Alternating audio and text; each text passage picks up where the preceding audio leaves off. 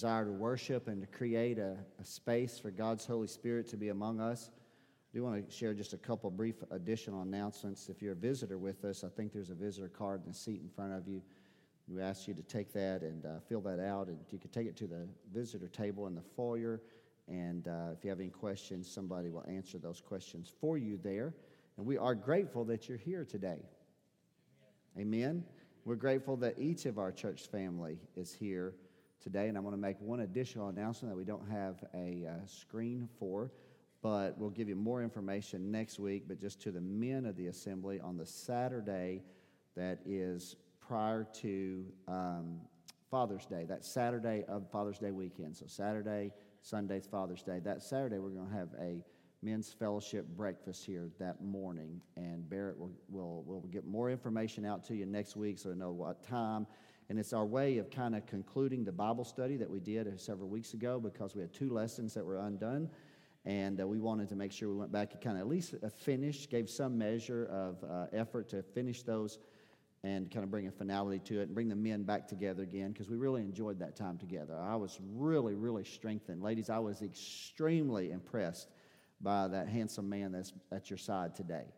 Um, there was uh, things that they shared and uh, their, their depth of their relationship with God and their, their growth. It just, uh, and it really made me uh, appreciative of the men of our fellowship. So, guys, if you can join us on that Saturday, we'll make sure we feed you good. We'll have good fellowship, brief time of teaching, but just strengthen our men's ministry. So, we'll make sure we give you the exact time on that on next Sunday if you're here last week, you know, in the um, across the Christian community, not everybody celebrates it, but we certainly chose to, and that was Pentecost Sunday. And Jace has mentioned already that that was kind of still on his heart and mind, and uh, it, and it ought to be because we are a Pentecostal fellowship. And I shared with you um, that I had spent the previous week. Now this is a week ago Sunday. That that week prior to going through notes that I have preached over the years um, just kind of just kind of looking and searching and seeing my own personal growth and understanding as I have, you know, grown in my relationship with God and understanding of the Word of God, and I had extracted out of my sermon files 120 sermons that I'd either preached or taught.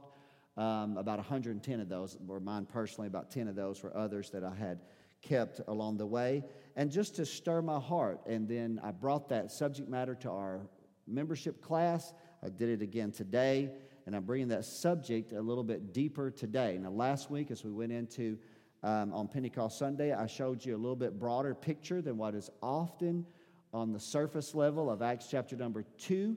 And uh, I'm not going to go back and repreach that for you. I believe it was the right word. I felt like I, the Spirit of the Lord had anointed that moment of time.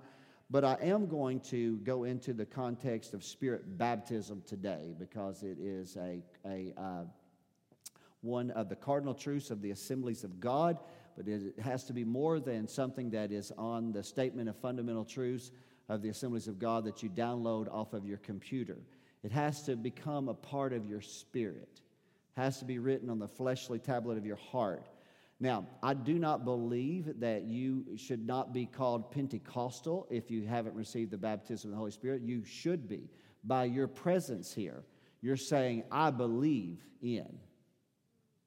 It doesn't mean that everybody's experience is exactly the same as of yet. Doesn't mean will ever be exactly the same.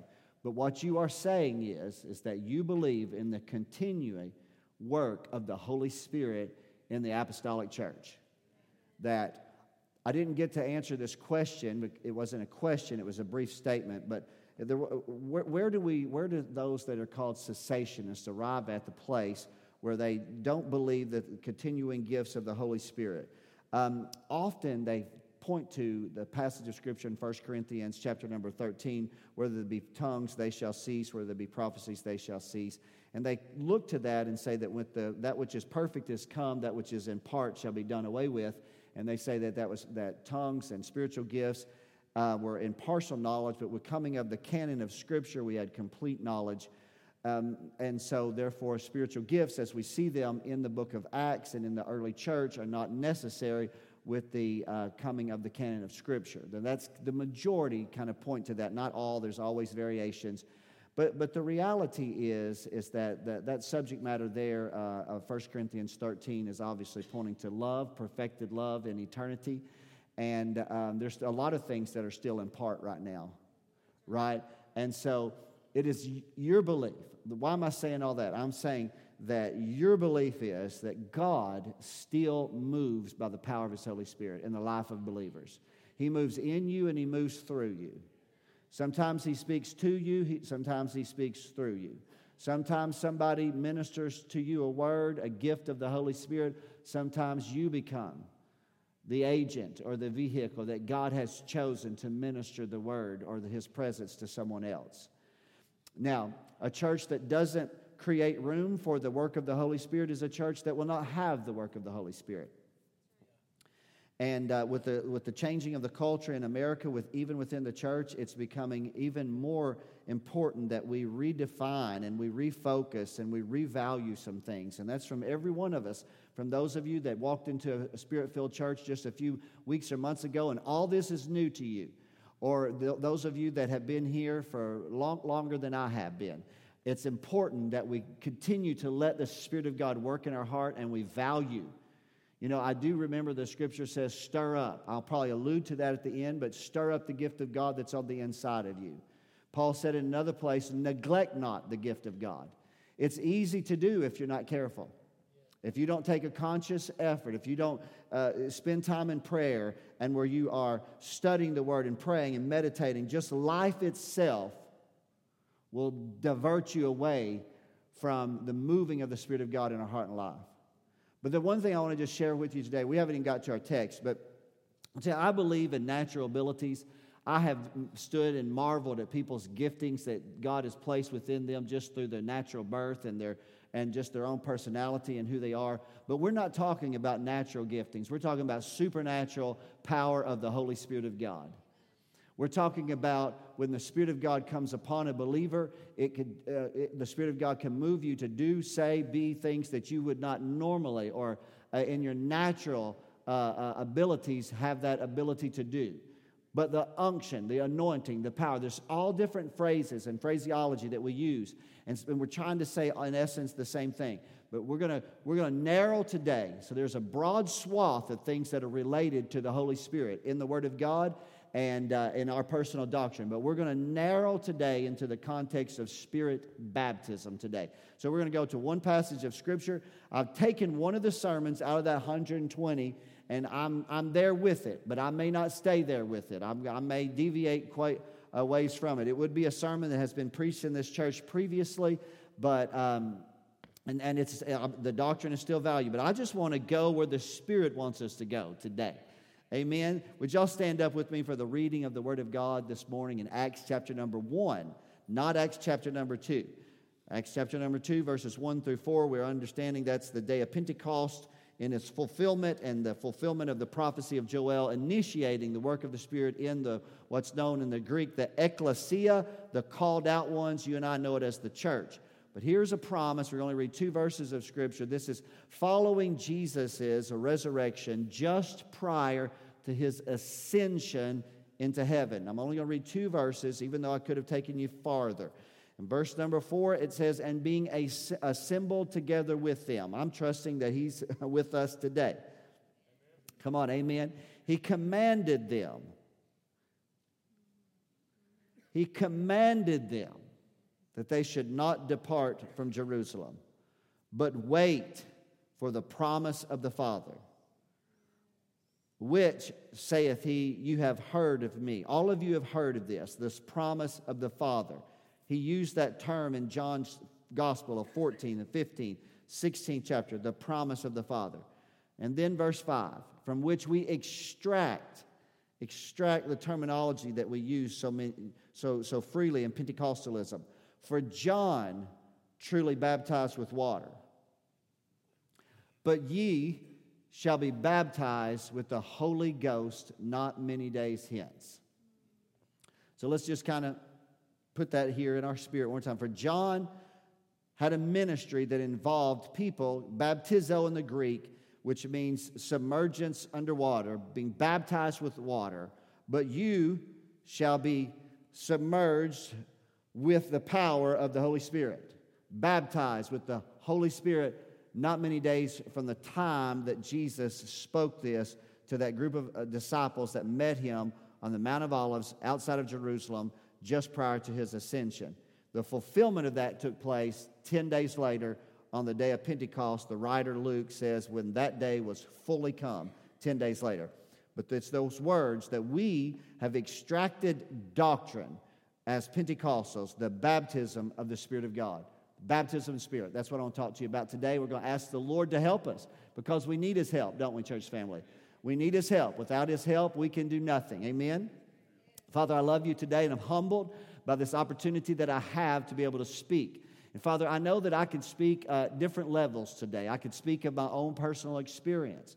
I can uh, speak, Father God, from uh, study, from much study of reading and meditating and pondering. And I, I can speak from having entered into others' labors from their experiences and the knowledge that you've given them concerning this subject, Father. But I also believe that I can be a yielded vessel to a fresh word from God. Come on, somebody, to that which is, uh, is relevant for us today. That, Father, we can, we, can, we can reach into our storehouse, the scripture says, and we can bring out things old and new. So, Father, I'm going to trust that the, the, the, the, many hours of meditating and pondering and contemplating this subject over the last several uh, days and even the latter couple of weeks, that even despite that, Father, that the Spirit, the Spirit can bubble forth what He chooses to say to the listening ear today, God. In Jesus' name, and all God's children said, Amen and amen. Well, on the surface level, you might ask yourself and say, Pastor Brown, why would you feel like you have to come to a spirit filled assembly and, um, and share doctrines that ought to be familiar to either all or the majority of the people here? Well, there's multiple reasons for that. Number one, the scripture says, stir up your pure minds by way of remembrance. Uh, there are times in your life when you need to go back and revalue and look uh, and, and allow the Spirit of God to illuminate things maybe that you haven't seen previously, or previously you have seen them, but now God brings them to a greater clarity in your own heart and life. Secondly, there are always folks among us who are new to our fellowship, right? And these are new things to them, things that are familiar to many of you, things that are even old to many of you, are brand new to some people on the sound of my voice. When we use terms that you and I are so familiar with, that they just really don't have any clue what we're talking about until they stay around us long enough to understand their application. The word anointing. The word, you don't say anointing very often in the world apart from the church setting. Right? I don't think you use that in your everyday if you work at the factory where you're talking about being anointed. Uh, uh but, but when you're in the kingdom, then you get, you get acclimated to that word. But when somebody walks into the door for the first time, they really don't really know what you're talking about. But the key is for us here today is we've got to go back to this familiar subject to many of us, and then we've got to revalue it so that God can, can bring it to, to a freshness among us again. Because I'm telling you, whether you have been spirit baptized previously or whether you have not yet been spirit baptized, I'm telling you, I believe in my heart that this is the will of God for all of God's people. I believe that God wants to do something in your heart and life that will, that will change you and alter who you are. Now, that doesn't take away from the good things that God's already done in your heart and life. One of the key things that I'm asked when I'm in a class like I've been in the last two weeks is concerning whether or not do we as Pentecostals believe that if a person is saved, have they received the Holy Spirit? So, without the baptism of the Holy Spirit, which we're going to talk more about what that baptism is, does a person, once they are or make a profession of faith in Christ, have they received of the Spirit? And why would even create that confusion to, to even ask that question? Well, it's often because uh, the, the language of the New Testament in the book of Acts, the language of the New Testament in the book of Acts often is receive the Spirit. Did you receive? Paul even asked a group of disciples in Acts chapter number 19, he said, Did you receive the Holy Spirit since? Uh, or because you have believed in Christ, since you believe, King James English. And from with language like that, it's often because they responded. Let me go ahead and back up. Because of their response, we have not even heard that there be anything related to the Holy Spirit. And Paul inquires of what doctrinal belief is in their mind and in their own personal experiences, and he learns that they've been baptized in water, are looking forward to the coming of Messiah. But it seems to be that there is a belief in a profession of faith in Christ, but the Spirit of God has not come upon them. So the Apostle Paul then baptizes them in water in the name of the Lord Jesus. And then the Bible says that he prays for them, lays hands on them, and the Spirit of God comes upon them, and they all speak with other tongues and they prophesy. So if you ask us what we and how we would define that in our doctrinal belief, it's our belief that if they truly had a profession of faith in Christ, prior to meeting the Apostle Paul, then they would have been born of the Spirit, but not baptized with the Spirit.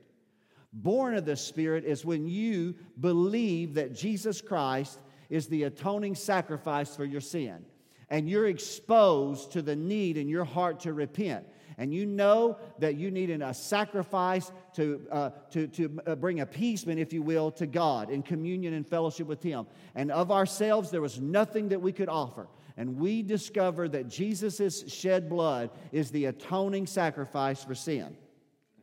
And we put our faith in Him and we trust in Him and we make a profession of faith in Christ. Here's what the writer Paul said in the book of Romans He said, If you believe in your heart and you confess with your mouth, you are saved. Right? We share that with Sister Chelsea, might wrap up her, her children's church lesson this day. She might ask seven year olds and eight year olds, do you want to be saved? And the little child, little Johnny, might raise his hand up and say, I want to be saved. And Chelsea will say to him and say, uh, If you believe in Jesus, I believe in Jesus, he says. And then he says, uh, And I confess with my mouth and I repent of my sin. Then it's our belief upon the profession of faith of that seven year old. For me, I was eight years old, that when I profess faith in Christ, that the Spirit of the living God that raised Jesus from the dead, that same Spirit that hovered over the waters in the Genesis, like I mentioned last week in Genesis chapter number one, that Spirit joined with my spirit and caused me to be born again. Made in the likeness and the image of God, a man is spirit, soul, and body. We have Father, Son, and Holy Spirit. And it is our belief that, that upon that profession of faith, that the Spirit of God joins to your spirit and declares you to be a child of God. We believe, this is the, the, the, the, the I don't want to say the, it's a commonly held belief, but it may not be universally held. But the passage of Scripture that stands out to me a little bit along this subject is in John's Gospel, actually. It's in the 20th, I believe, chapter of the Gospel of John, and it is following Jesus' resurrection. There's a, a passage there when he first meets his disciples in Galilee. And when he appears to them, he does something that I think must be noted before we can move into baptism in spirit. It's just always been my belief that for many, many stumble over being born of the Spirit and being baptized in the Spirit and seeing those as two distinct experiences and trying to validate that in Scripture. But in that moment when Jesus appears to them, he does something very unique. The Bible says that he doesn't sprinkle them with water, he doesn't lay hands on them, but here's what he does He breathes on them. He breathes on them and says, Receive ye the Holy Spirit. He breathes. Now, why is that important? Because, well, let's go back to the Genesis when God created man in his likeness and God breathes upon him and he becomes a living soul. So it is our belief the word spirit, which means pneuma or air or breath, then is the life of God that enters into us, giving us eternal life and allowing us to commune with God in the Spirit. Let me see if I can help you a little bit farther and go a little bit different. So, the word soul there, I can't pronounce it in the Greek, is psyche, from which we get psychology and psychological matters. When we define the soul, we often define it as mind, will, and emotion. And here's the reality before a believer is born again, before a person is born again, you can know God in your soul. You can know about God. You can have mental thoughts related to God and your mind and your will and your emotions. You can even be moved by His creation. You can see His handiwork. You can see Him in creation. You can see Him in the lives of other people. But that's not fellowship with God. That's not communion with God. That's not relationship with God. You can even follow Him from afar in your soul. But Jesus prophesied of a day and time when He said that the hour is now come when the true worshipers, the true worshipers are going to worship him in spirit and in truth. And so when Jesus' atoning blood was given on the cross, it was then that God could bring into this dispensation what he had only breathed in one man previously, and that was Adam. And so God, through Christ, breathed in or upon those disciples, and it is our belief that the Spirit entered into them and caused them to be born again born from above, born by the power of the Holy Spirit, and they would have had an initial inner witness of His Spirit. The scripture says again in Romans 8, His Spirit, listen to this, bears witness with your spirit that you're a child of God. So, not that I'm going to go into my testimony, I want to go into any that today. I believe testimony testimonials are powerful, but I want to give you a basis of belief based upon the Word of God. But when I was eight years old, and I was at the children's church service at Landmark Baptist Church. And when the teacher gave an invitation for us to get saved, I can still remember it like it was yesterday when I prayed the prayer, a sinner's prayer of repentance, and I asked the Lord to come into my heart. That's what we typically say, whether that's biblically right or not, I cannot say, but we believe it. We, we believe in our heart. We confess with our mouth. It is my belief and it is my understanding, and based upon my, my, my, my experience, that at that moment, the the breath of God entered into my spirit. I was eight years old on the outside, about this tall, getting into stuff I shouldn't be getting into, all those kind of things. But at that moment of time, the Spirit of God joined with my spirit and gave me eternal life. And I knew the Father from that day forward. I knew about God up until that time, but I knew Him as my Father from that moment forward. I could commune with Him and have fellowship with him. Upon the resurrection of Jesus, the Bible says concerning the person of Christ in 1 Corinthians 15, it says this The first man, Adam, was made a living soul. The life of God entered into his soul, uh, which again for us brings the Spirit of God, the Spirit of God to his soul, creating and giving him life. But the second Adam, which is Jesus, the Apostle Paul writes and says, was made a life giving spirit. So, in that moment upon your profession of faith, the life giving Spirit, Jesus Christ, breathes upon you, and the Holy Spirit causes you to be born again. And that's why Paul writes in Romans 8 when he says, If any man has not the Spirit of Christ, he is none of his. If you don't have the Spirit of Christ, if you don't have the witness of the Holy Spirit in your heart, communing with you, identifying you as a child of God, then you are not born again. You are lost. You are eternally lost. You are not in the family of God. But again, by faith, when you trust in the Lord, the life giving Spirit will breathe into you His Spirit, and you will know the Father. Come on, somebody. Amen. And you will have fellowship with the Father. And you can learn to hear the inner witness of the Holy Spirit who now dwells on the inside of you. And it is my belief that it was to a group of men and women who had experienced the new birth that he said in Acts chapter number one, tarry at Jerusalem. He's not speaking that to men and women that are unregenerate. He's speaking that to men and women who have received the life of the Holy Spirit in regeneration. The Holy Spirit now dwells on the inside of them but he's promising them something. He's promising them that as John baptized with water, you can be baptized with the power of the Holy Spirit. If I'd have gone a little bit farther into the text, it says this It is not for you to know the times or the seasons when the Father has put in his own power. I believe that's Acts 1 and 6 or 7. He said, But you, verse 8, I know for sure, but you shall receive power after the Holy Spirit has come upon you, and you shall be witnesses unto me in Jerusalem, Judea, and Samaria, and unto the uttermost parts of the world.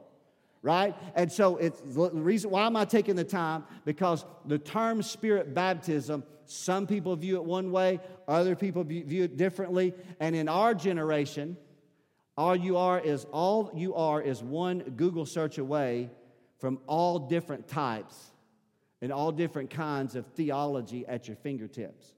And let me tell you, they do not all agree. And I'll tell you this about this subject, spirit baptism. If you search it out far enough, you'll find what you're looking for. Can I bring clarity to that?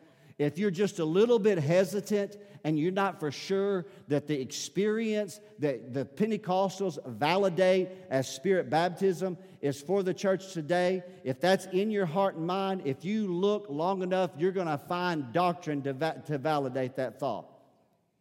But if you believe, like we do, that it is the experience, that our experience is either the exact same or similar as what we read about in the book of Acts and also in the New Testament, and you look close enough, you're going to find that doctrine too. So here's the, here's the kind of cutting to the chase. I've said it before, I'm going to say it again. You've got to make up the, you got to make up your own mind in this matter. Your desire has to be born of your own desire and not of my desire. It's my desire, it's my hope. I still pray it for all of my children. Some are baptized in the Holy Spirit, some are not, but I still pray it for them. God, fill them unto overflowing with the power of the Holy Spirit. But let me say this my desire for them and my desire for you is not enough. It's got to be your desire. You've got to long for it. You've got to have faith to believe and to see that it is for you. And there's got to be something that's stirred on the inside of you that says, I can't just be satisfied with warming myself uh, uh, up against somebody else's spiritual fire. That there's got to be something inside of me where the divine unction of the Holy Spirit moves in my life at a way and in a means in a, that I have never known previously. Right? And so, with that, again, as I shared with our class this morning, I believe in teaching. I believe in do- doctrine is very important. It's good to have good teaching because we've seen what the damage can be done when there's poor teaching. Did you know some people live to teach you unbelief? There are some people get up every day and they hope that they can either contend with this doctrine that we believe in or plant thoughts in your mind, and they believe they're honoring God by doing so. And if you've been in that environment for too long, that stuff's going to be in your mind, and you've got to try to get rid of all that in Jesus' name. I told the class, you've got to unlearn what you have learned at times. Come on, somebody. Right? And so, but if there is something inside of you that just says, I need a divine unction that's greater than what I have right now. I need an endowment. I need the power and the presence of the Spirit of God. If you search the scriptures in the New Testament, you're going to arrive at a place where you see that there were divine endowments of the Spirit. Any honest Bible student will say, yes, there were moments where the Spirit of God was manifest, the power of God. And let me tell you, the power of the Spirit of God being manifest wasn't new to the New Testament church. Let me say that one more time. I don't only got one good amen. I said this in the in the old covenant, if you go back and you read, you will find many instances where the Spirit of God fell upon the people of God and empowered them to do or to say or to be things that they could not ordinarily have done. It was the supernatural power of God. I want to call one out real quickly. We think about David. T- King David is a hero to the Jewish people, he's a hero to us. We see the things that he wrote. He wrote in Psalm 37 By my God, I'll run through a troop, and by my God, I'll leap up over a wall. There was a confidence in him. We see David, I got to be careful with my spin move when I'm out in front like this. We see David leaping and dancing and worshiping unashamedly to the degree that he didn't care that even if he exposed himself a little bit, it mattered not. He was going to worship God. And we know David was a warrior and he had the, uh, he had the, the, the, the grace of God upon him. And we know he came to fame when he fought the Goliath named, or the giant named Goliath in the valley of Elah, correct? Right? And we know that. We, we understand this that God took a shepherd boy with nothing but a sling in his hand when the armies of the Philistines are on one side of the valley and the armies of the Israelites are on the other side of the valley. And David goes down there alone with nothing but a sling and a brash faith in God, and God uses him to kill the giant. Are y'all out there today? Right? And we know about this, but often overlooked. That's in the 17th chapter of the book of 1 Samuel. But in 1, chap- uh, 1 Samuel chapter 16, when the prophet Samuel goes uh, to the house of Jesse, his father, David's father, to anoint one of the sons of Jesse to be the next king of Israel, when David is chosen, when the Spirit of God confirms to Samuel, that's the one, Samuel takes the horn of oil and he pours it over the head of David. And here's what the Bible says the Bible says, and the Spirit of God came upon David from that day forward. So let me tell you, the reason why David had a brash boldness to fight the giant, the reason why he was so skillful and he could launch the, the, the, the first ballistic missile out of uh, just a sling and kill the giant is because he had a supernatural anointing of the power of the Spirit of the living God. That same Spirit that hovered over the waters in the Genesis had now hovered over David and transformed him into something he was not ordinarily going to become. Right? That's, the be- that's not the beginning, that's just one example. I told you last week in my sermon the fulfillment of what took place on the day of Pentecost was not necessarily exactly what. The, the marvel of what took place on the day of Pentecost wasn't as much the phenomenon of prophetic utterances. I know tongues do stand out, obviously, and that we should marvel at what took place. But really, the great power and blessing of what took place on the day of Pentecost wasn't as much what as who as I, me, I feel like I need to go back and confirm that because when Peter quotes from Joel on that day, he said this. Remember, they had come to him, those men and women. I hope, did y'all go back and read that this week? Anybody? I'm taking a test, notes right there. Right there. Some of you are getting your name on the board right now. No homework turned in.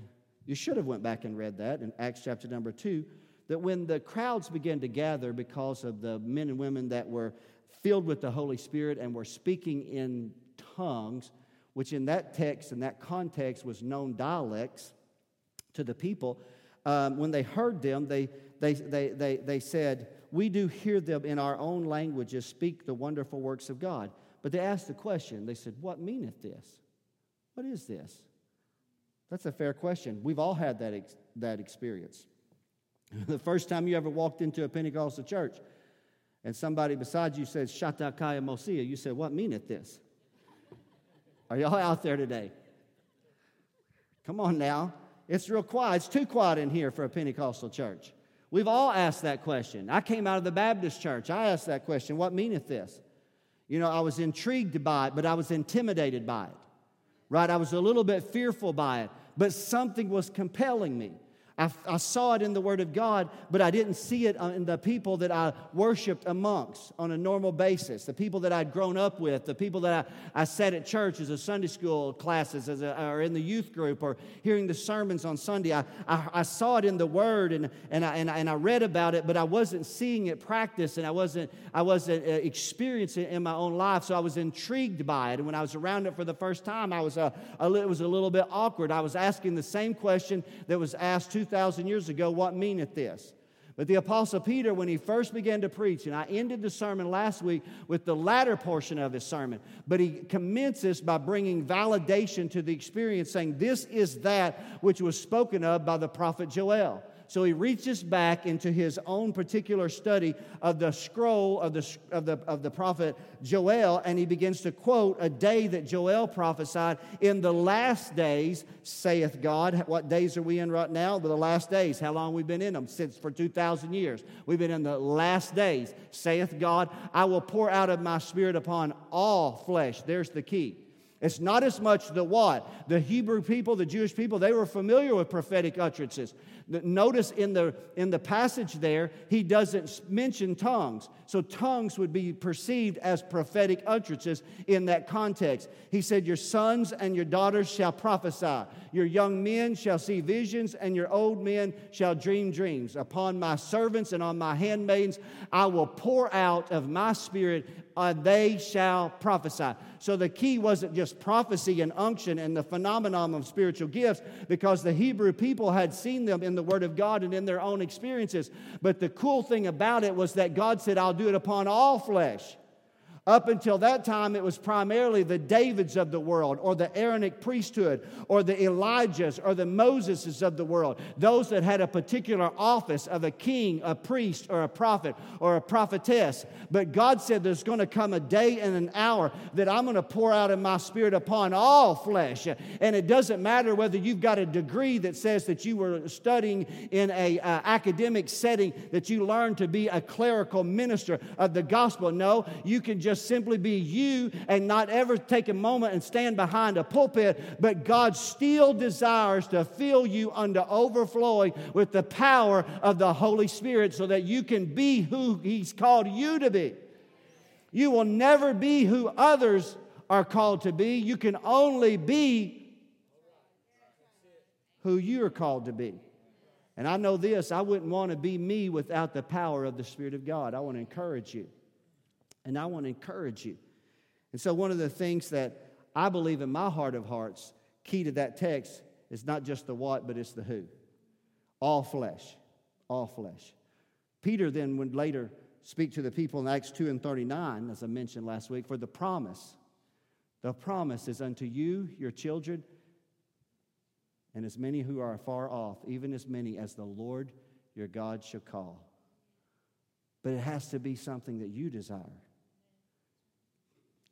Are y'all out there today? So I find myself in an awkward moment in this generation of Pentecostalism that we have today. I'm going to be honest. I'm going to try to be transparent here today. I'm pre- I, I moved away from the notes very quickly, didn't I? Moved away from those notes, and I'm preaching out of my heart. It's an awkward place today because we don't make as much room for it as the Pentecostal church once did. Right? And without not making the room for it that we once did, then it puts pressure on how, in, back in the early days of Pentecostalism, all services ended at the altar. Uh, I mean, it was commonplace. Everybody was either Shatakai. Can I explain Shatakai Mosian real quickly? Because I know that people, I got a question about that. So when I first came into the Spirit filled movement, and I went through the Prevailing Word Christian Center right here, coming out of the Baptist Church, 17 years of age, hungry for the things of God, received the baptism in the Holy Spirit. There was a little lady there that attended worship service with us, and whenever the Spirit of God would come over her, she would say, Shatakaya Mosia.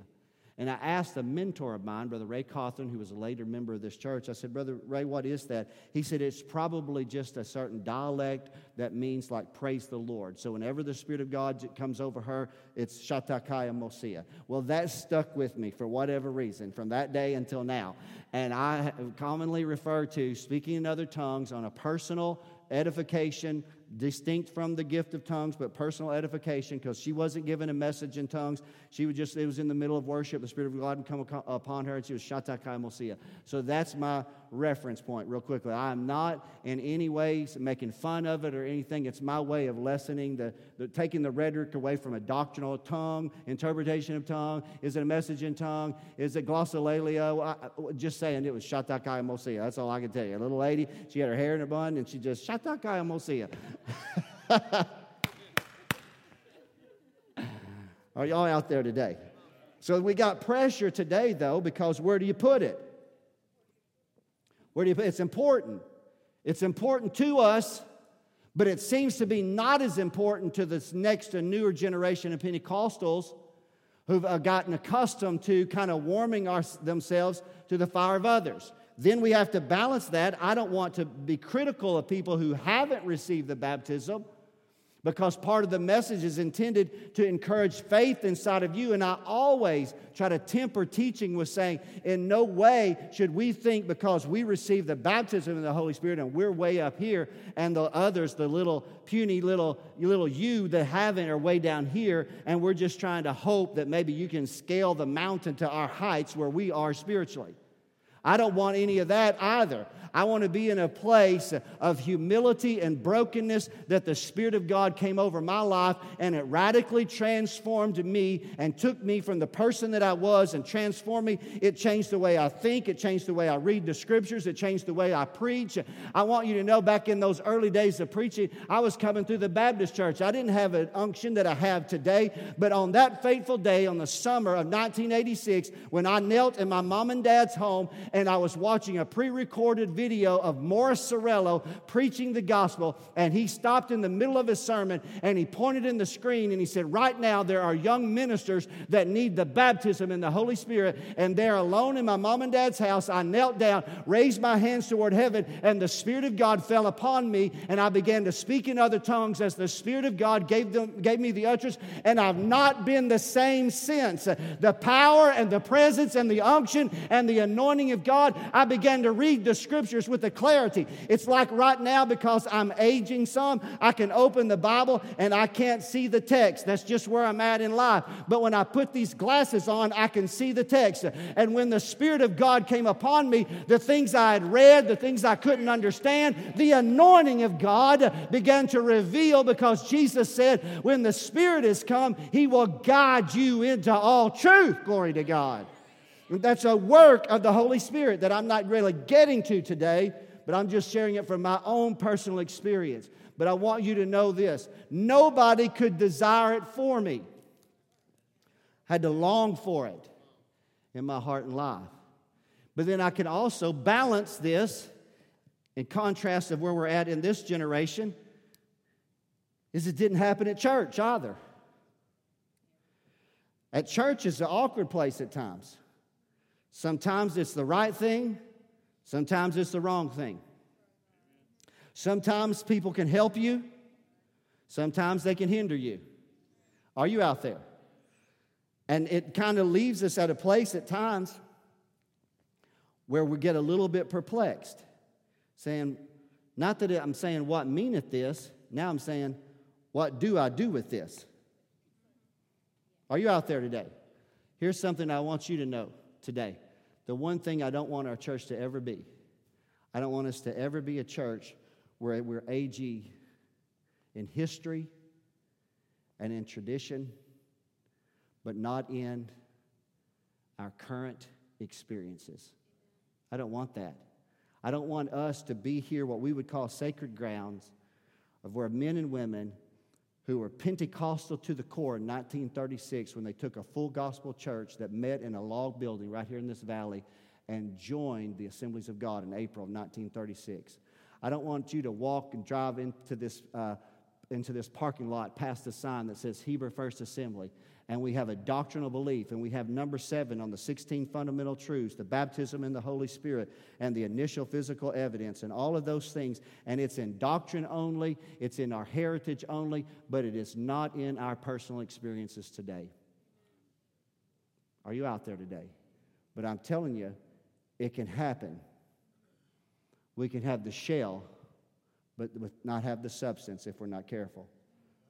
Now, the, the subject matter is, are y'all out there? I just feel, I'm, I'm taking liberty. I've moved way away from point A, point B, point Z, and all that. I've moved away from all of that, and I'm just going in my heart. I told Sister Sherry, I, didn't ha- I knew she wouldn't have to park over here today. Think I'd be in harmony. But I said, Sherry, I've got a sermon, but I may not have a sermon. I'm just going to wait. I'm going to go and just wherever the Spirit, I'm going to trust in this moment that the Lord is going to speak to me what needs to be said. The notes are good, but what needs to be said today? Today. The subject of speaking in other tongues is always the point of controversy. Are y'all out there today? It is. Now, you know, there's a lot of churches today that have entered into some measure of things that we have always associated with Pentecostalism. Did you know that you can go to a lot of what we would call Baptist churches or non denominational churches that are non charismatic that sing the same worship songs that we sing. And they do it the same way. They have their hands lifted up. They'll go into the crowd. They'll be like this. There'll be hands lifted up. They'll even sometimes they'll pray for healing. They'll sometimes lay hands on people, right? Various aspects of what you and I would call Pentecostal worship and methodology that we minister through the power of the Holy Spirit. But sometimes they get right on the edge of speaking in other tongues and the baptism in the Holy Spirit, and they say, Ugh I don't know. And they get stuck in that moment, and sometimes they back all the way up from it. And they see the potential for controversy. They see the potential for confusion. They see the, and you know what? The, here's the reality. When you have speaking in tongues, whether it be the gift of tongues or evidential tongues that I won't be able to get to fully here today, if you wanted to know more about that, you should have been in my class this morning. Amen? I hope you want to know more about it and you'll be in class with me next week or I'll try to bring it out in the pulpit over the next couple of weeks. And so, in, in, in that context of, of tongues, and they get right to the edge of it, and they are intimidated by it. They're a little bit fearful of it, and they know that it's a little bit misunderstood, and sometimes there's been excesses of it, right? That's caused people to be a little bit hesitant, and, and, and they get right to the edge, and then they just kind of back up. But let me just speak that word to you today because that might be you. That might be you. You could be in a Pentecostal church and still be on the edge, but afraid to go over. Do you know in the days of ancient Israel when they stood at the base of Mount Sinai and when the fire of God came down on the mountain, everybody was afraid. Every, the whole host of all the Israelites that had come out of Egypt's bondage, being led by the power of God, they had saw his handiwork, but when they got on the, on the basis, uh, right at the base of his divine presence, everybody backed away. And only one man, Moses, had the courage to go into the darkness where God was. So the reality is, the presence of God has always caused some to stand back. And the reality is this that when you read about Paul's writing in the book of First Corinthians, chapter 14, uh, uh, uh, dealing with some of the overuses or misuses of tongues and interpretation in the Corinthian church, you understand Paul alludes to it that there can be potential for confusion with the gift. But he concludes the writing of that, that passage there with, he says, desire to prophesy and forbid not to speak with other tongues, even the ministry gift of it. Here's the reality is that if we're going to be Pentecostal, the potential for confusion, for somebody to walk in off the streets that's never been around it and go, What meaneth this? Are you out there? There's no getting away from it. You can't structure it so much. How can we put God in such a box? Did you know the Hebrews put God in a box? He walked and he walked amongst them in a box for 2,000 years. But when that veil was rent, come on now, he came out of his box, glory to God. And, and so if we put God in such a theological box, denominational box, to the degree that we're afraid that we might, uh, somebody might get offended or somebody might be misunderstanding of what takes place, i tell you what, we won't have any workings of the Holy Spirit. We'll be like these other denominations and that have just dried up on the vine. Let me just go ahead and, and, address that just real, real quickly for a moment of time. Because I, I know, I know that we, we, we, sometimes think, man, I've been a little bit intimidated. And, and you know, here's the thing. You said, man, I was going to invite somebody to church, and I, I, I brought them, and while you were there, you were praying that nobody would give a message in tongues that day. You were there, you were praying, especially if it was somebody on the road, because you've been working with somebody, and they, at work you said, Man, I want you to come to our church. And right there, so we, we, we got this handsome pastor, and you just really got to hear him. and, and so y'all are thinking that y'all just y'all hadn't formed words yet right there and so and so but then you had them right here beside you and you just kind of in your breath you're like lord today let not sister so and so that sounds like a sonic boom right there have a moment where my person that I invite to church is like, What meaneth this? Are you out there? Because Pentecostals have been demonized over the years and there's been exchanged factions. And if you will search, listen to this. How many of you ever seen snake handlers out of the Appalachian Mountains? They ain't coming out of the Methodist church. They ain't coming out of the Church of Christ. They're coming out of brothers walking around with a serpent on one hand while they're Shatakaya Mosian and All right? So there's a lot of extreme sides to things that have left people often confused. And that question is always going to be asked What meaneth this? What meaneth this? And we just have to have enough confidence in our experience that we can be like the Apostle Peter and say, I will tell you what this is. This is that what was supernaturally prophesied days gone by. God would pour his spirit out upon all flesh. And I know there's the potential of confusion, but in the last 115 years, the Pentecostal church has gone from almost obscure to between 500 and 800 million adherents around the world. And so it's not running everybody off. As a matter of fact, some are saying, That's what I've been waiting on. I've been waiting on somebody to have the anointing of God on their life that will tell me that what God did back then, He will still do today if I'll just believe Him for it in Jesus' name. So, a lot of it has to do with the pressures that we feel, thoughts in our mind, trying to adapt to certain cultures, and the church looking one way, and the church looking like this, and this church seems to have more success, and this church has this and that. You know what? You just got to decide this is who we're going to be. Every person that might walk through that door may not want to be Pentecostal charismatic, spirit filled, full gospel, people of the Spirit, whatever label they want to give us. Every person that walks, but we have to decide amongst ourselves that say, I'll take the good with sometimes the bad. I'll take the, I, I know there'll be some times when people have to ask a question. I'm okay with people asking questions, aren't you? You won't learn unless you ask questions, right? But I do know this I want our church family to be a people I hope and pray that we stir up the gift of God that's on the inside of us.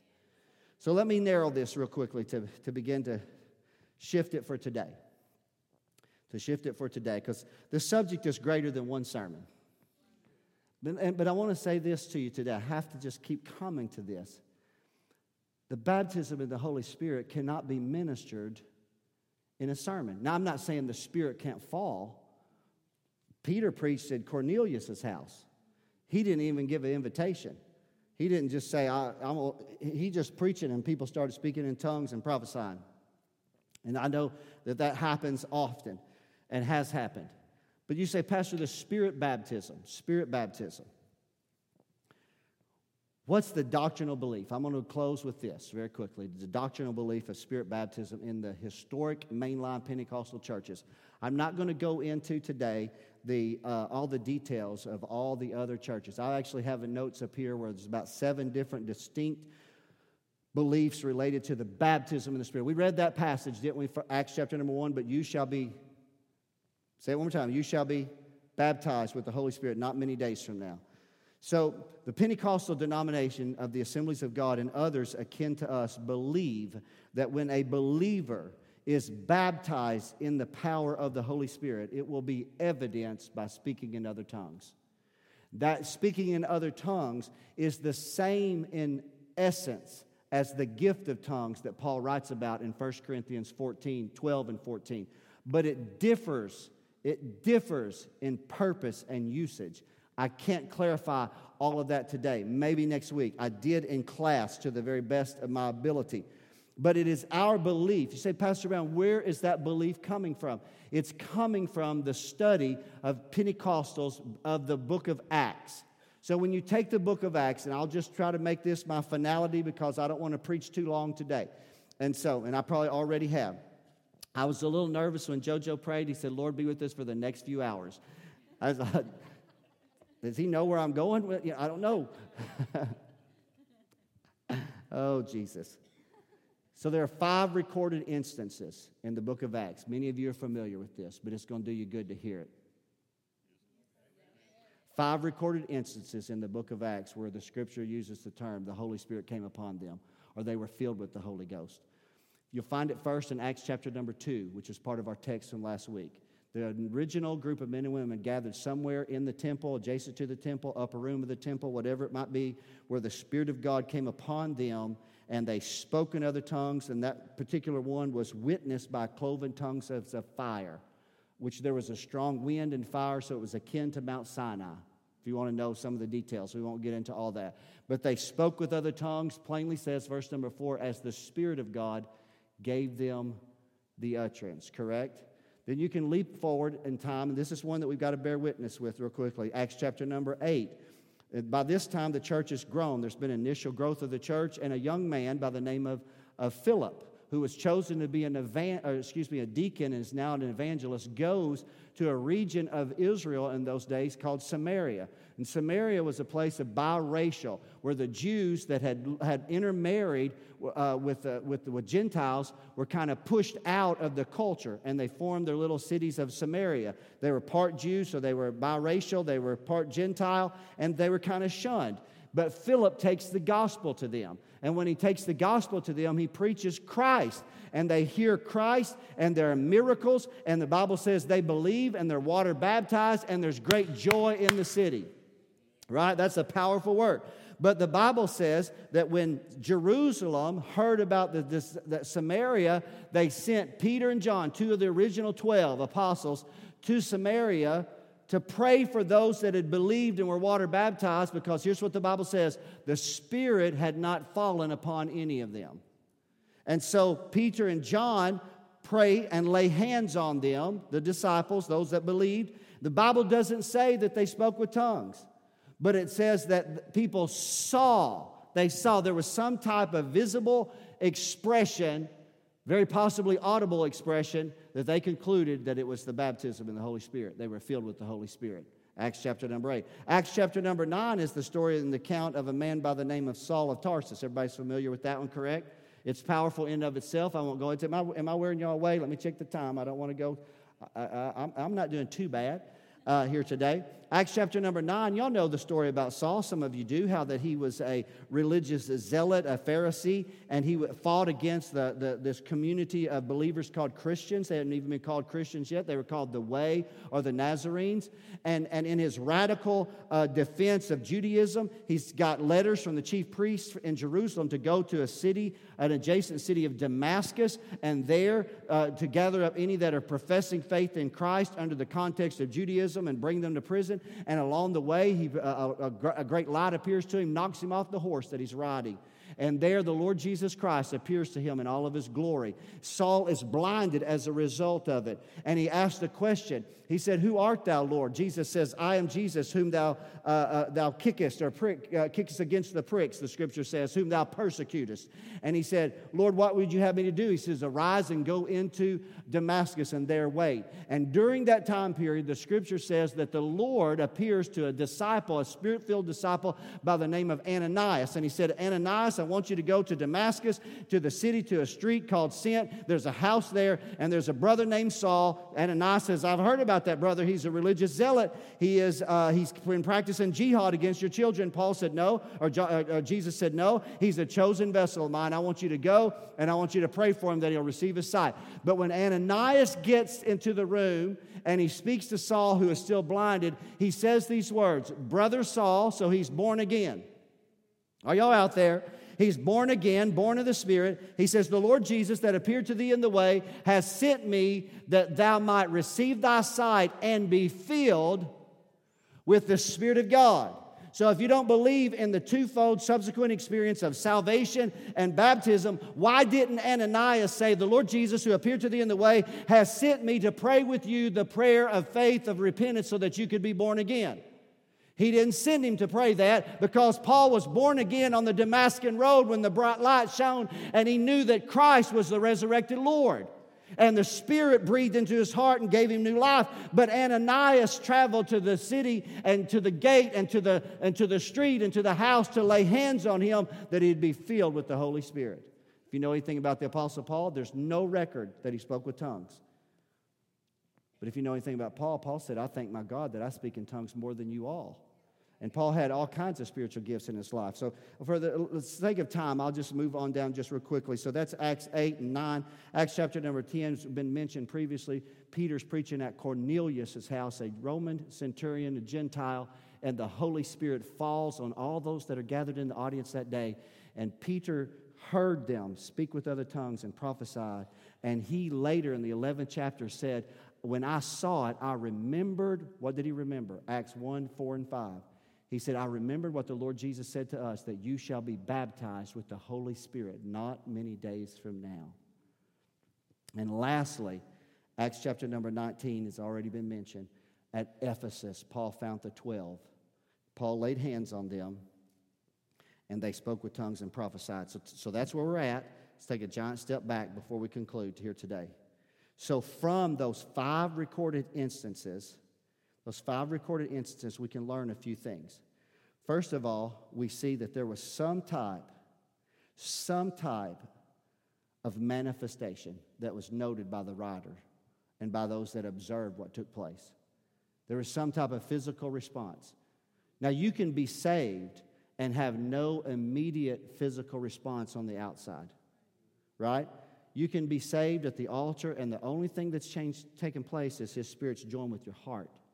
But of those five recorded instances, each one of them had some type of physical manifestation. Three times, tongues and prophecy are mentioned verbatim, word that they're there, prophecy and tongues. Two times, Pentecostal doctrine says it's inferred. It's inferred that it took place. From those recorded instances, the doctrine of the baptism of the Holy Spirit has emerged in our generation and we believe in it. We believe in it. We don't believe it's an error. We don't believe that we're harming you, hurting you by teaching you these things. Can I tell you a little bit about what Jesus said? He said, If you then, being evil, know how to give good things to your children, how much more will your heavenly Father give the Holy Spirit to those that ask Him. Are you out there today? So, back to those five, let's notice a couple observations. It's hot in here now. But I'm going to be wrapping up my preaching part, and then we're going to move into the prayer part here in just a moment of time. And I'm going to be honest with you about that here in just a second. Of those five instances, we see some differences, and that should help us today. We see some the Spirit just fell. There was no laying hands, there was no class. Some it fell before water baptism, others it fell after water baptism, the Spirit, the Spirit of God. Are y'all out there today? Some was aided by another brother coming and laying hands on them. Others, there was no, I'm just being honest. Can I go to my experience real quickly? What happened to me in that summer had commenced a couple of a few weeks earlier when I went to a brother's house who said he wanted to pray with me and I was hungry for the things of God. That night, he still would tell the story today. I spoke in tongues. I probably repeated what I heard because the, the moment there was just something not there. My faith did not take hold of the true possession. You can repeat what others say and it not be a true baptism in the Holy Spirit. Are you out there today? But everything changed in that moment. And so I had a brother laying hands on me, and I was a little bit confused. I went home. I was on the edge, and I could have easily backed away and never moved into the spirit filled movement. As a matter of fact, I didn't understand the difference between evidential tongues and the gift of tongues. And when you read in 1 Corinthians 12, Paul's asking a question that he's already given the answer. It's obvious.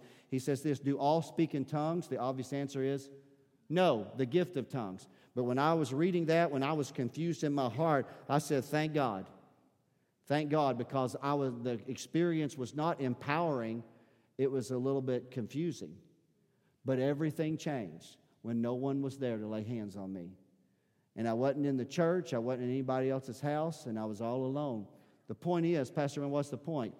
If we try to put it in such a box that it's got to look exactly like this, or it be exactly here, are y'all out there today? Right, then we're going to do more damage than good. We're going to have more people leaving like I did that night from that brother's house and saying, I'm not sure I want this. Come on, somebody. And so, from there, from that five recorded instances, we've extracted that sometimes there's hands laid on, sometimes there's not. Sometimes it's through teaching, sometimes it's at church, sometimes it's in a vehicle, sometimes there, if we gave time for people to testify this church, there would be probably 50% of those that have received the baptism that happened in church. The rest of other people's experience would say this it commenced at church, but it happened when I was alone. We were having a, a, a little bit of season of revival at Shirley in those days, years ago.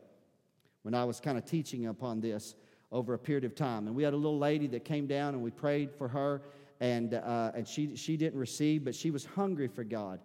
And, uh, uh, and I remember about a few weeks later, and I know I've told this before, uh, but, but a few weeks later, she couldn't wait. When she, she called me or she came to church, she just wanted me to know that she said, I, she said, I woke up last night. In the middle of my dream, I woke up and I was speaking in other tongues. So I could have walked away from the moment, and she could have walked away from the moment where we prayed for her dejected because we didn't see what we hoped to see and we didn't hear what we hoped to hear. So I've learned from that time till this that you have to leave all things to God. You have to leave. Here's my responsibility to you. Here's the, th- here's the thing as I'm closing today. Number one, I can't desire it for you. You got to desire it yourself. I, I, I can hope, I can pray. I can't, that desire has to be yours, right? You, you have to long for, you have to push through the uncertainty. You have to push through the cloudiness. You have to push through. Are you out there today? You just have to do it. You have, if you desire it, you just, you just have to do it. My responsibility is to teach you, right? Not to teach you how. Follow me, Shatakaya Mosia seven times fast, and you'll get it. I had this one old Church of God minister uh, that told this story. He said there was this brother that was just praying for the, the baptism in the Spirit and he could never get his breakthrough. And he said, and, and one day he was walking through, you know how the pews back in those days used to sit so close together? Y'all remember that? It's the way it was here. You know, if somebody would pass in front of you, you had to get up to empty the row so they could get back to where they got out and they had to go to the bathroom and stuff. And he said the brother was walking through the there trying to get through, and he hit his shin on the wood. And he said, "Oh my knee, my shin, my shin on my knee." And the pastor said, "Brother, you got it. You got it."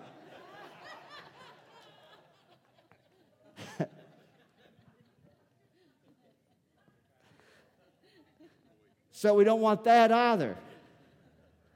Are y'all out there today? It's a personal experience. It's a personal, that's funny, isn't it? It's a Church of God minister. I didn't make that up, I just repeated it. But I have told it many times. Every now and then, Sherry and I will walk through and bump our knee and we'll say, Oh, my knee, my shin, my shin and my knee. I'll say, You got it, girl.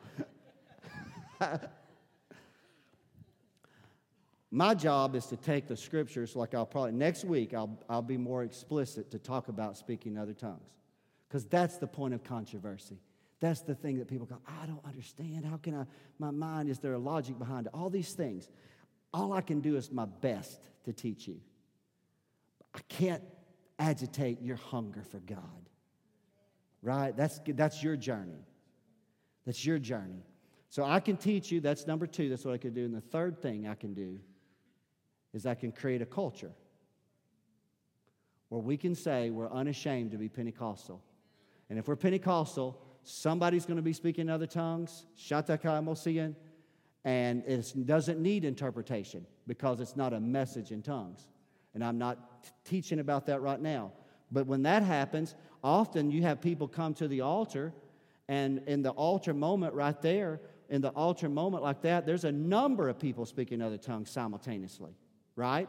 Sometimes you'll even come to a Pentecostal church and he'll just say, If you can pray in the Spirit, I want everybody to begin to pray in the Spirit right now. And there'll be people that'll just begin praying in the Spirit like that. So we differentiate between praying in the Spirit and speaking or giving a gift of tongues, but I can't clarify all those things. All I can tell you is my job as the pastor of this assembly with the other pastors and leaders of this fellowship is to create an opportunity, right? Create an, and don't be ashamed of it. And know that the question may come, what meaneth this? Why this? How comes that? How comes that? And then do our very best to answer it. And sometimes Sometimes I've learned with God, sometimes this is how I relate to God. I know that sometimes we're all right here with God, but sometimes I'm like this with God. I don't know. I, I don't know. I don't, I don't know how He could turn water into wine. I don't know how the storm and, this, and the wind would obey His voice. I, I don't know how that suddenly people could communicate in languages that they had never learned since childhood. Are you out there today? All I know is the Bible says it happened, and I believe it in Jesus' name, right? And so, so we create a climate. And fourthly, the fourth thing that I can do is myself and even others among us today, if it's done right in, the, in, the, in that moment of time, we can lay hands on you to pray for you to receive the baptism in the Holy Spirit. here's where I ask myself a question as I close, and Daryl, if you don't mind, join me here today. Here's where I ask my own self a couple questions.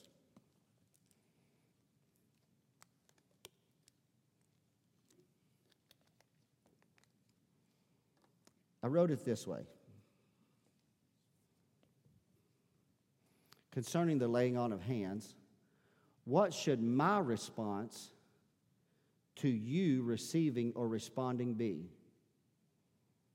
So let's just take this per the experiences that I have been involved in in Pentecostalism. Should I, if someone comes to be prayed for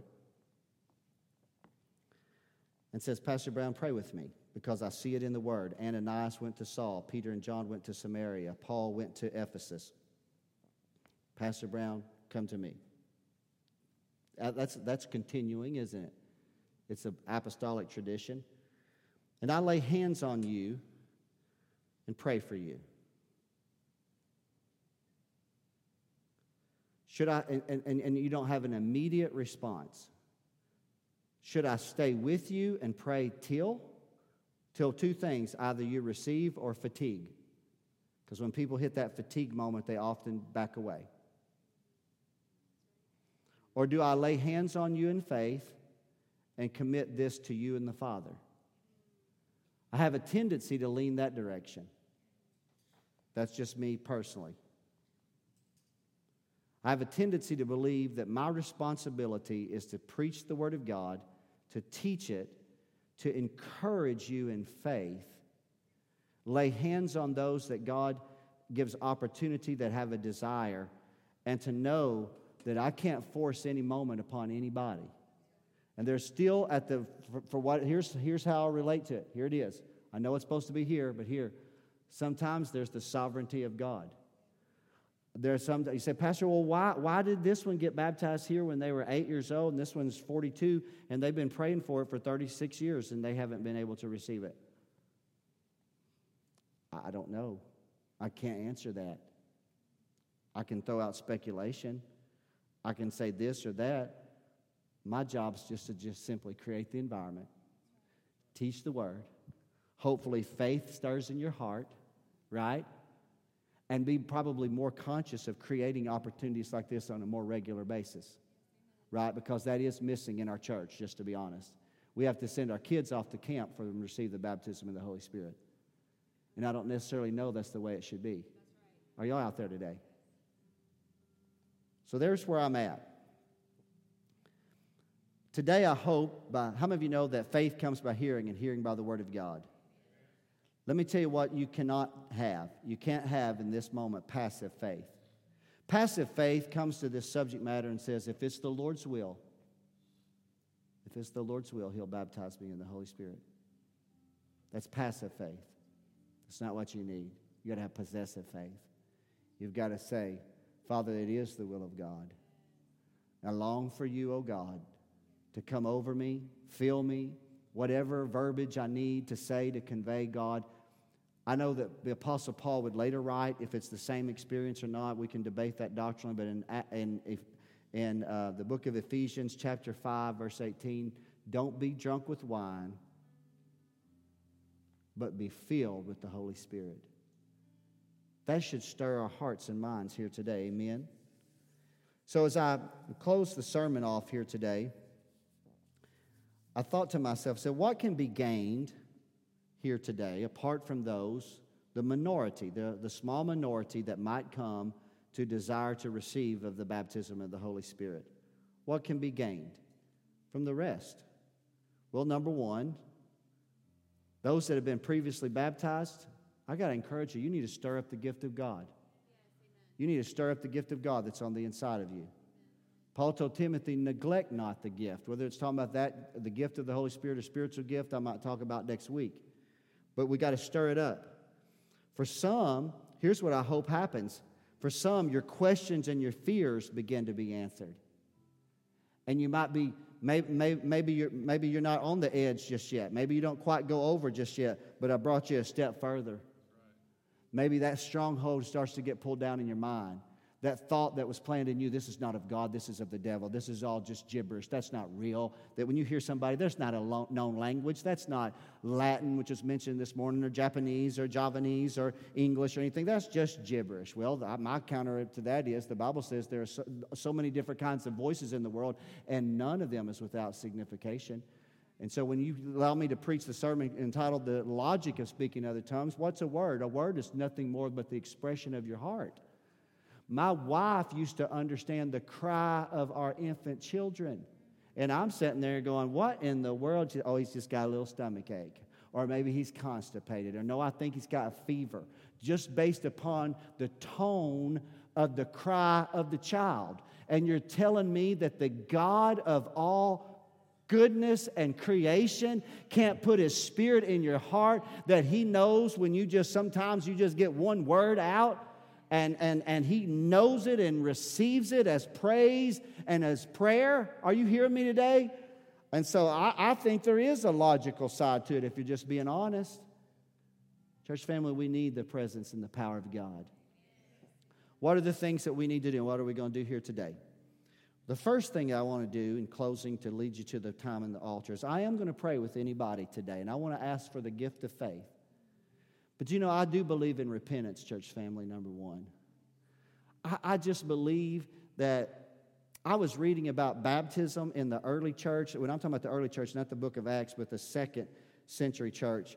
When they came to water baptism, they, they, they encouraged people to fast two days prior to being water baptized for consecration. For consecration. I want to encourage you if there's sin in your heart and life and you're longing for more of God, I'm telling you, we need to be repentant before God. We need to say, God of heaven, cleanse me of all unrighteousness. Wash me clean so that you can fill me unto overflowing. Amen? Right? Sometimes that's a necessary step in receiving the baptism of the Holy Spirit. For others, and all of us here today, for some of you that's previously received, you need to be confident that it's okay to pray in the Spirit in the, in the Lord's house and to pray. To pray. Paul said that he that speaketh in an unknown tongue, 1 Corinthians 14 and 2, he that speaketh in an unknown tongue speaketh not unto men, but unto God. However, in the Spirit, he speaks mysteries. The Amplified Bible says he speaks hidden things that have not been previously disclosed.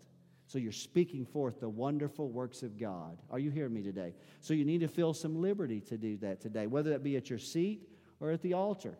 Come on, somebody. Amen. Right? And thirdly, the last thing again that from for what I believe is is that I have to just have the courage and the faith amongst others to just lay hands on people and know that everybody's experience is different. Everybody reacts differently. Some are very emotional and they respond sometimes loudly, and sometimes others are not very emotional and they respond quietly. And the, the key is is you can't compare the other to contrast the two and then make one feel elevated and one feel belittled. If you're full of a human emotion, you don't have to shy away from that. I heard the Bible say that with a loud voice. Come on, somebody right? But I also remember one of the most powerful prayers in all the Word of God is when Hannah prayed a prayer for a barren womb and she couldn't even articulate words. All she could do was move her mouth. So, how many of you know God sees and hears? God sees and hears. And we have to pray, God, help us, help us to create greater move, greater opportunity for the work of the Holy Spirit among us. Our heads bowed and our eyes closed among us today for just a moment of time. God, give us the gift of faith here today. I want to ask you to pray with me right now in your own way before the Lord. It's right at the noon hour. I, I, I can't dictate your schedule. I don't know what your day looks like. I'm not trying to. I know that this is not the end of all days today. I mean, perhaps it could be. Christ could return, but I'm not speaking of that. This is a day along the journey. It's a day along the journey. But when Paul was riding along the Damascus road, it was a day along the journey. When the when the group of uh, men and women went to the upper room or wherever in the temple, they'd been doing that every day for 10 days. It was just a day along the journey. But then suddenly it became the day. it became, suddenly it just became a very critical moment in their heart and life. And that's the way it can be for you and some of you here today. I've done everything in my power, whatever teaching ability that I may have, good, bad, right, or wrong, I cannot say. I've done everything in my power to validate for you a doctrine and an experience, both. I, I started my prayer off by saying to you that I can, I, I, can preach from doctrine, but I can also preach from experience. And I brought a little bit of both, the majority of which has been doctrine. But now I'm turning this moment right here, right now, to a moment where you have the opportunity in your heart to be stirred, to be stirred, to receive of the gift of God, to pray, I'm afraid that we've almost lost our faith related to the baptism in a Sunday morning service. I'm afraid we have so drifted to where we are, where we become so unaccustomed to multiple people speaking in other tongues at the same time in a service environment or in the altar area that, that we would be so uncomfortable with it ourselves that we've almost lost it. And, and, and I want to repent of that right now in front of you in Jesus' name. If I have contributed to that, Lord, forgive me. Forgive me, O God. And if any among us, if we have contributed to this, Father, in Jesus' name, Father, however you choose. It was 9 a.m. in the morning in Acts chapter 2, 9 a.m. They hadn't even had their coffee, it wasn't even brunch yet. And yet, God was already pouring His Spirit out upon hungry people who are longing for the presence of God. I don't know where you're at in your journey. I can't dictate that for you today.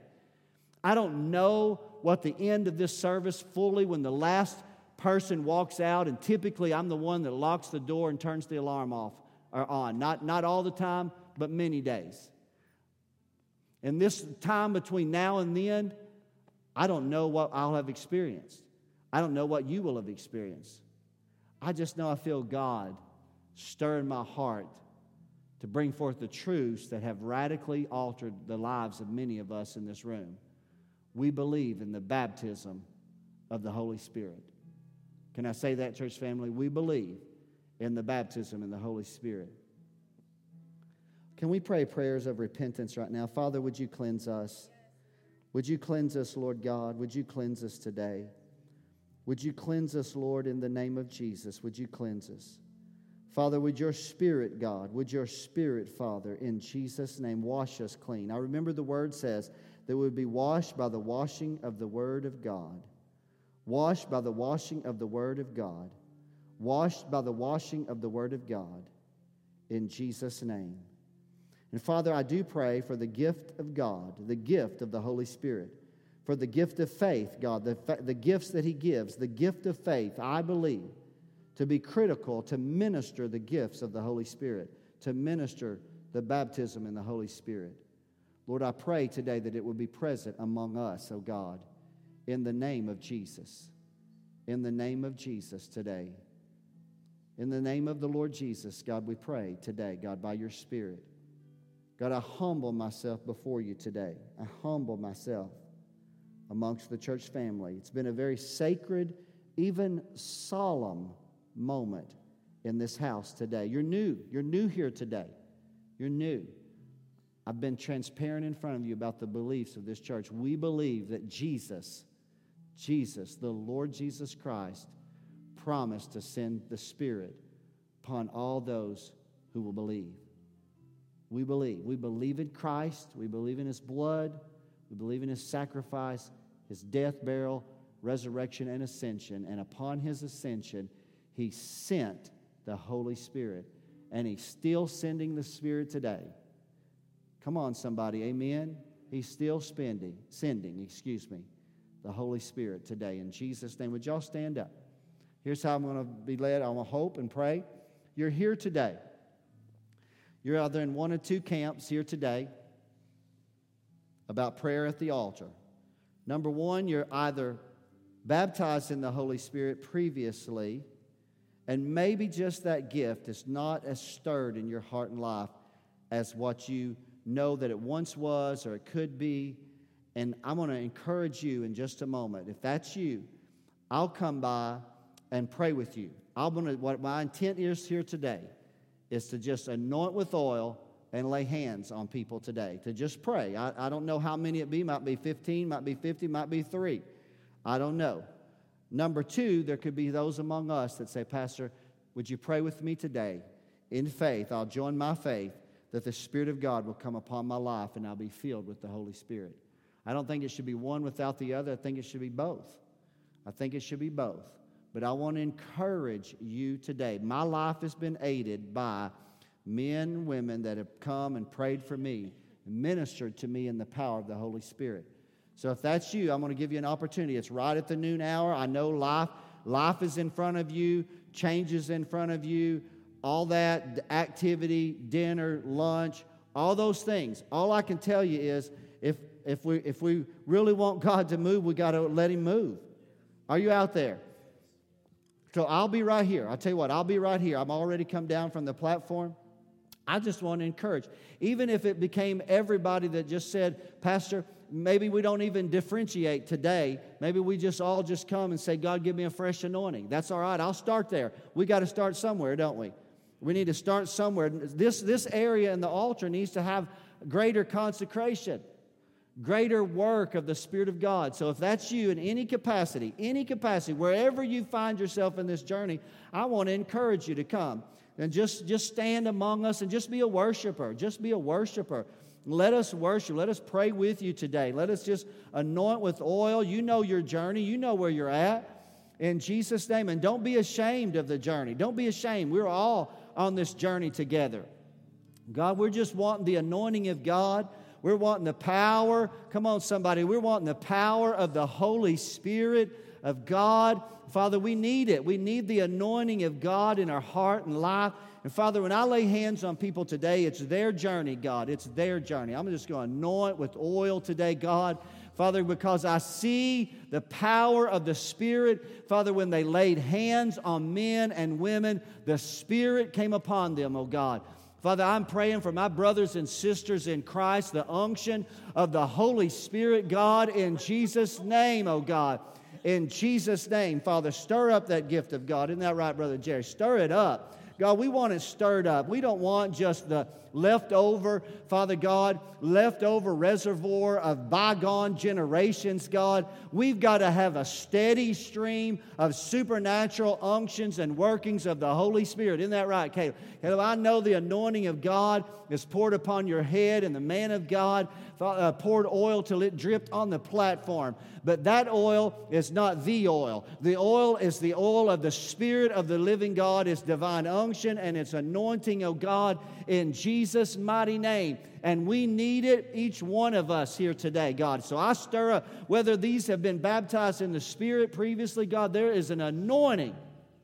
God, I lay hands on my brothers and sisters, God. If there's any value in a pastor laying hands on anybody, then I lay hands on my brothers and sisters today. And I pray, God, apostolic faith. Give us the gift of faith, God, for divine utterance. Out of your belly, let there be a river of living water, Adam, in the name of Jesus. Loose his tongue, oh God, and God, give him the infilling that he's long desired. In Jesus' name, God, stir it up on the inside of him today, God. I stir it up, God, whatever measure of faith, God, that we have today. Lord, that's what we want. We want to be stirred by the power of the Holy Spirit. Brother Larry, Sister Erling, God has led y'all to this moment in your life, your journey. You're coming to the edge and you're deciding amongst yourself that you're not going to come to the edge and shy away. You're not that kind of people. You're coming to the edge and saying, wait just a minute. This has been in the Word of God all along, this has been in the church all along. I just wasn't, I wasn't exposed to it. So, God, I lay my hands on my brother today. I lay my hands on my sister, God, in their journey, God, in the name of Jesus. Give them the very desire of their heart, Father, as you fill them unto overflowing with the power of the Holy Spirit we say things like this. We say it out loud. We say, Father, fill me un- to overflowing with the Holy Spirit. Father, fill me with the Spirit. Those are words that we say. We pray it in our known languages and we leave it to God and we trust the Lord and we let the Spirit of God, the Spirit of God that's on the inside of us, bubble forth in Jesus' name. God, we stir up the gift of God. We stir up the gift of God. We stir up the gift of God. We long for the presence of God. Father, I lay hands on my brothers and sisters. Our Our church, God, needs a new beginning, and this is that new beginning. This is not the end, Father. This is not, God, everything's not going to be written from this day. But God, we're going to look back to this day and said, at this moment, God began to re agitate some things among us. God began to do a dynamic work in our spirit. And Janie, this is a work of the Spirit of God and God's anointing and His calling. And yes, my sister, you can be filled with the Holy Spirit, and the Spirit of God can come out of you. And there's an unction inside of you. I can feel it already. And in Jesus' name, even now, you can speak forth that word that's in your heart and you can speak it out. And you need to do so unashamedly. It's bubbling up in your spirit right now in Jesus' name. And the same for Jeff, oh God, in Jesus' name. Father, oh, Spirit of the living God. Father, in Jesus' name, God, I lay my hands on my brother who is anointed, who's called, Father God, and he has the indwelling spirit and the gifts of the Spirit are working, but he longs for the baptism. He's like I was many years ago. He wanted, he's seen it in the Word, and you will not be sent a home empty handed. My God, I lay hands on Jeff today. I was praying for Jeff, thinking about this moment, God, where the Spirit of the Lord God, Father God, in his heart and in his mind, his spirit, God. Fill his spirit unto overflowing, and you speak out the utterance that's in your heart as God gives it to you. As God gives it, God, we